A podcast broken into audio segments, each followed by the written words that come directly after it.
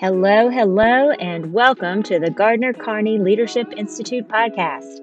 The GCLI has developed a pedagogy of leadership which combines brain science, leadership studies, cultural competency, and developmental psychology. Its mission is to teach teachers to teach leadership to students.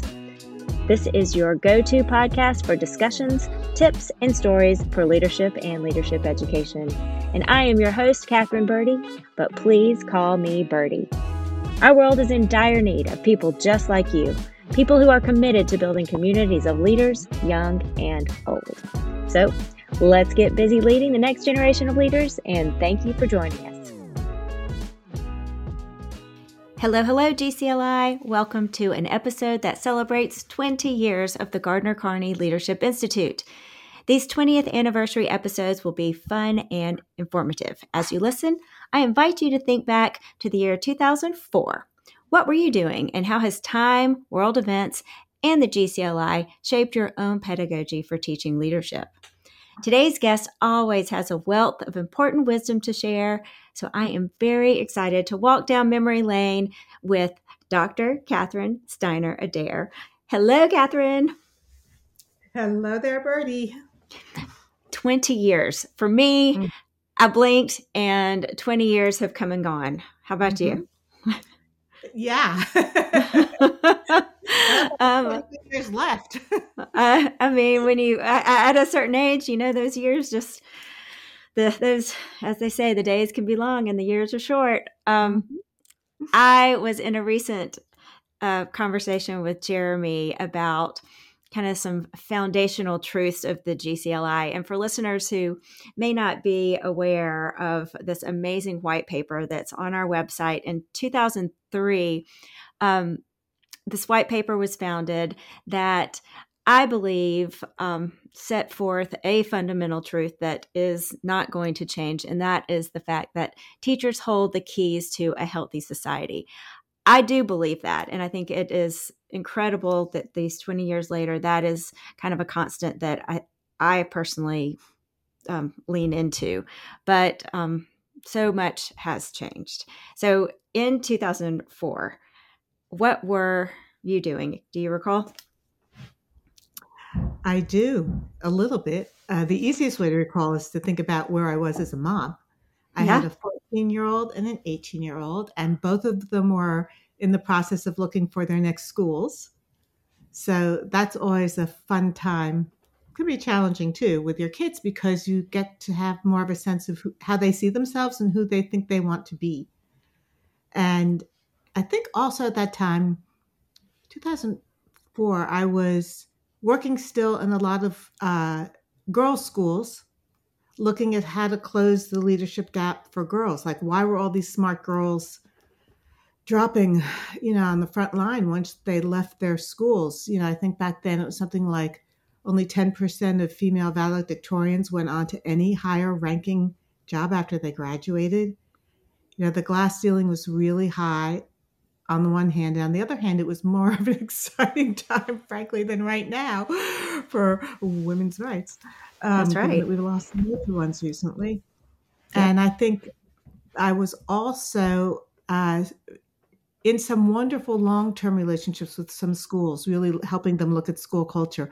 Although that's evolved enormously, you know, in the 20 years uh, since I started doing that what were some really of those things? I I think like 20, 2004 um what were what were some of the hot spots in the field of clinical psychology and consulting and education? Well, SEL was certainly, you know, coming in on the scenes pretty strongly. And um, we weren't back then in the same ways talking about school culture but we were really starting to look at how to strengthen the social emotional intelligence and skills that kids had so they could better deal with their lives. You know, at that point, there was a pretty significant gap between what advising was doing or how advisory was occurring in schools and whether or not the students were getting their needs met for having the kinds of conversations and learning you know skills i think we all teach now, like you know collaborative problem solving and how to give feedback and how to be empathic and all the you know the clarifying questions and empathy and wisdom that we teach in uh, open session. And people were really struggling back then and parents i did a lot of parent education and outreach back then because parents were in the process of really outsourcing beginning to more and more outsource their parenting to schools. And that was a big change. Um, you know parents were emailing and you know writing their teachers, their kids' teachers, or the head of the schools in ways that parents who had to pick up a phone to make a call just would not have done. That's so, so true. That is so, so true. I'm thinking back on my, you know, again, 2004, I had a, a two year old and I was grappling with um, whether or not to stay in the classroom or not. Um, that was my big decision. And I ended up mm-hmm. actually leaving the classroom and teaching altogether for eight years. And I do mm. remember being tethered in 2004 to emails, a lot of emails um, yes. that I did not have in my earliest years of teaching. That's mm-hmm. really cool. That's that's and then and then oh and then mm-hmm. the um, let's fast forward a few years because I know it wasn't long after that that you started researching for your book that I will call an evergreen text. Um, mm-hmm listeners, it's called The Big Disconnect. And in 2013, Publishers Weekly called it one of the best books of the year, in the Wall Street Journal um, picked it as a best nonfiction text. And it still mm-hmm. it still holds. Um, let's talk about that for a bit, if you don't mind. Um, you you seem to have your finger on the pulse of of what I I think now is as as big a problem as ever. Way way back in 2007. Um, was it mm-hmm. 2007? Did I get that right? That you started researching? No, well, for me, it was the the light bulb went off in my head when uh, in 2011 with texting. Oh, 2011. Okay, texting mm-hmm. in 2011. Okay, yeah. let's talk about it because I think that um, I think that's really kind of where where your expertise can really highlight the journey that we've all been on since emails were in the classroom. And then we have Facebook coming in and online in universities, especially in 2004. And then the iPhone was introduced in 2007. That's where I got that number. Yeah. And then you started um, your work. So let's let's kind of talk about what what prompted that work and then what's what we've seen since. Well, two things prompted the book. The first one was um, when I was in my private practice, when a couple of teenagers and then a, then a, a parent came in, and they were trying to get some help from me dealing with some text chains that they had gotten, and in each case, they handed me their phone. Um, to say and said what what did they mean? What did she mean? Does she still like me? And the word was s-o-r-r-y and in all three cases, I thought, oh my gosh, we've lost the two most significant forms of human communication, even though now we can communicate 24 7 because with that tone of voice or, and seeing the impact of your words on the other person, you have no idea what's going on. And suddenly I start to feel like people are coming to me to be an oracle and not a therapist. like I am supposed to be able to understand the intent. And you know, we talk all the time about intent and impact. Well, we are painfully clueless when it comes to texting, even with emojis, because emojis can be used to torture you and lead you down false expectations.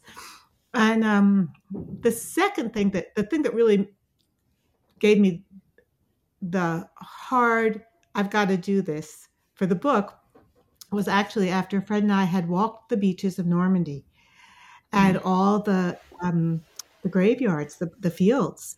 And you know, you walk there and you just feel like you are walking on blood. You know, I mean, it was just so profound and so moving. And both of us, you know, had had fathers who were in the war. And um, we went to this little cafe, and sitting directly across from this cafe was an older woman. I couldn't tell whether it was a grandmother or mom, a teenager, and they sat there the entire time we had our meal, and she was texting in her lap, and the adult woman said nothing. And I had this image pop into my brain because I, I often think in images or Broadway show tunes. Um, and it was of a white, like bowl, like the dessert bowl on the table, full of uh, BlackBerry telephones. And I had this, you know, title come into my little head that said Blackberries for Dinner. And it was a poem of what was in front of me. You know, right, right, right.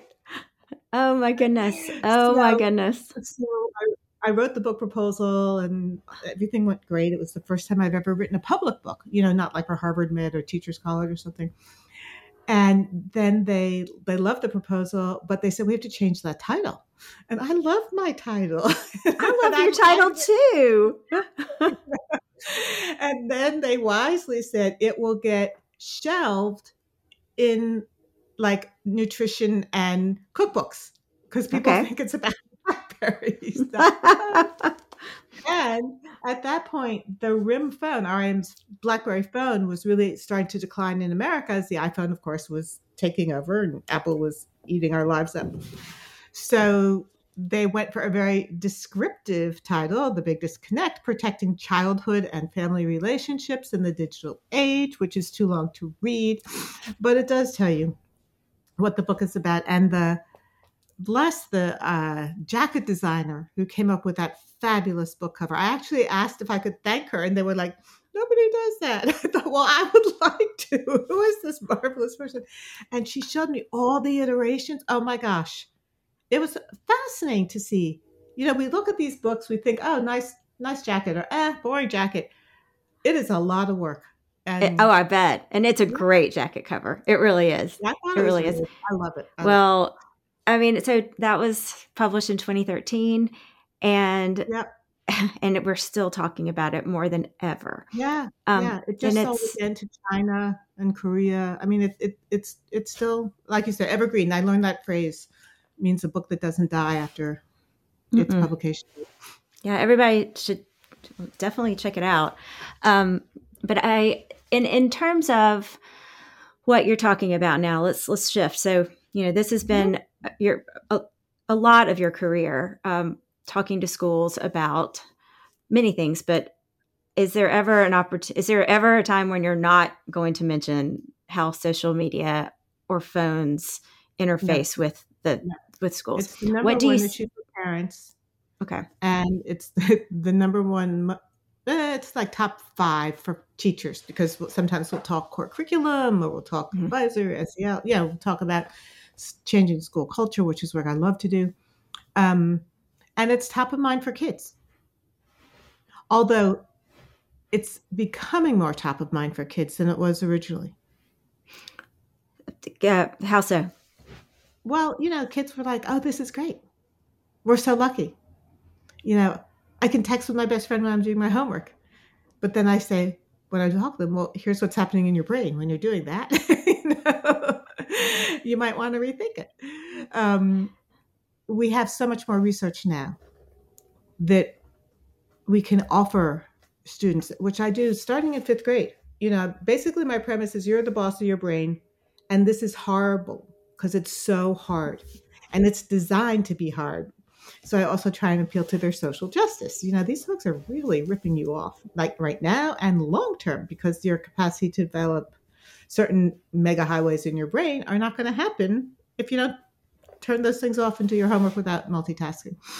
So, anyhow, the good news is we have more research. The good news is also that the um, advocacy for privacy, the COPA people who I've been, you know, behind the scenes working with, and um, you know the the folks who have sued Juul are also suing Apple, and a bunch of other people are, and um, you know, America actually we've been more able to put up better prevention guardrails in Europe and other countries that don't have our constitution.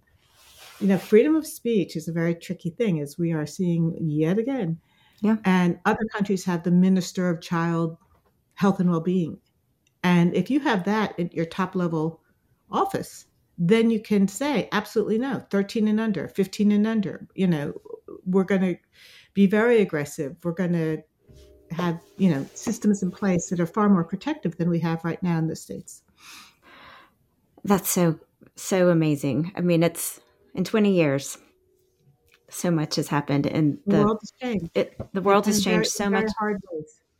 It ha- it has. It has. And the access to all of the hard things that may have been happening all along are right in the palm of our hands. And right. what that does to mental health for all of us. Yeah, absolutely. I mean, I, mean, I read, I was, I think it was Thomas Friedman or David French or something. I can't remember who, but they said this is really like the second real world war.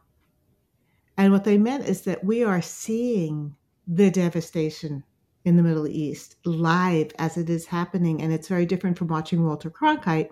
Mm-hmm. Um, and everybody's seeing it. So, you know, the whole world is involved because the whole world is witnessing it, not just the two or three countries that are involved in it. Yeah. That's huge. It is, is huge. huge. It is huge. Well, I appreciate your research, and I want to I want to end with um, in a in a meeting we were both in not too long ago. We both um, I discovered that you were reading a book that I've been digging into, and that's David Brooks's new book, um, wow. the how, how to know how to know a person, and it is yes. fantastic. It is. Um, and I think it's really, um, you know, it's it doesn't answer all of the problems, but in terms of just the the human. Um, mm-hmm the, the human approach to relationships and changing culture and teaching and being mm-hmm. known, seen, and heard, um, to me is is all in that book. So it's um, a beautiful you, book. Everybody should read it. Kids should study it in high school. Um, I think so too. So user friendly. It is so user friendly. I it really is. I gave it to every man I love, and then one of the men wrote back said, "I'm giving it to every man I love." and it's not that the women it's, don't need it too. It was just, you know, I just went through my Christmas list that way. And, and anyhow, but um, you know, I think that the good news is in many places, kids and especially college students and young adults are starting to be able to get some psychological distance, what we call cognitive distance, from the attention grabbing algorithms of their smartphones. And the more schools start teaching this in first and second and third grade, which you can do and should do, um, teaching kids why it's so hard to get off of a game and why it's so compelling and what they're missing out on and how important nature is for your brain and how important play dates where there are no devices because you're creating and playing together and dealing directly with the ups and downs that happen with, around sharing and all that kind of stuff um, I think kids are starting to get more, a little more um, uh, skeptical, critical, and um, reclaiming their own needs for intimacy and for friendship. And I think that's, and let, us hope that holds and that it actually gains momentum because the next 20 years depend on just that, just that, those approaches to, it, it, to engagement. Do. And they really do. You know, the, the schools that I've been able to work with, you know, for, for a, a few years, I've helped them create a whole new core curriculum, which has been really cool.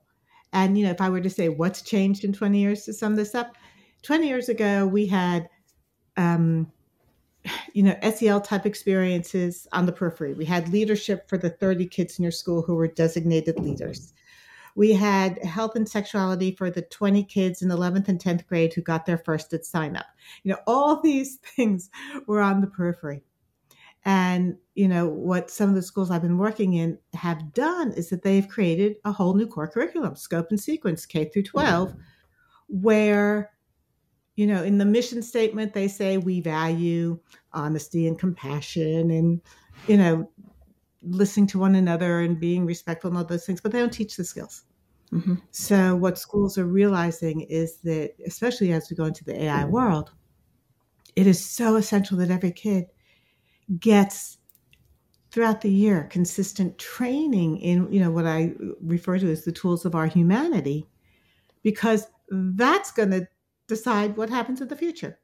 It really and will. The, those skills, I would say, and certainly David Brooks and you would agree, are absolutely core they get to the heart of the matter for the survival of democracy and for us as as people And Yep. teachers, we're, we're it. I mean, that's the great thing about being a teacher.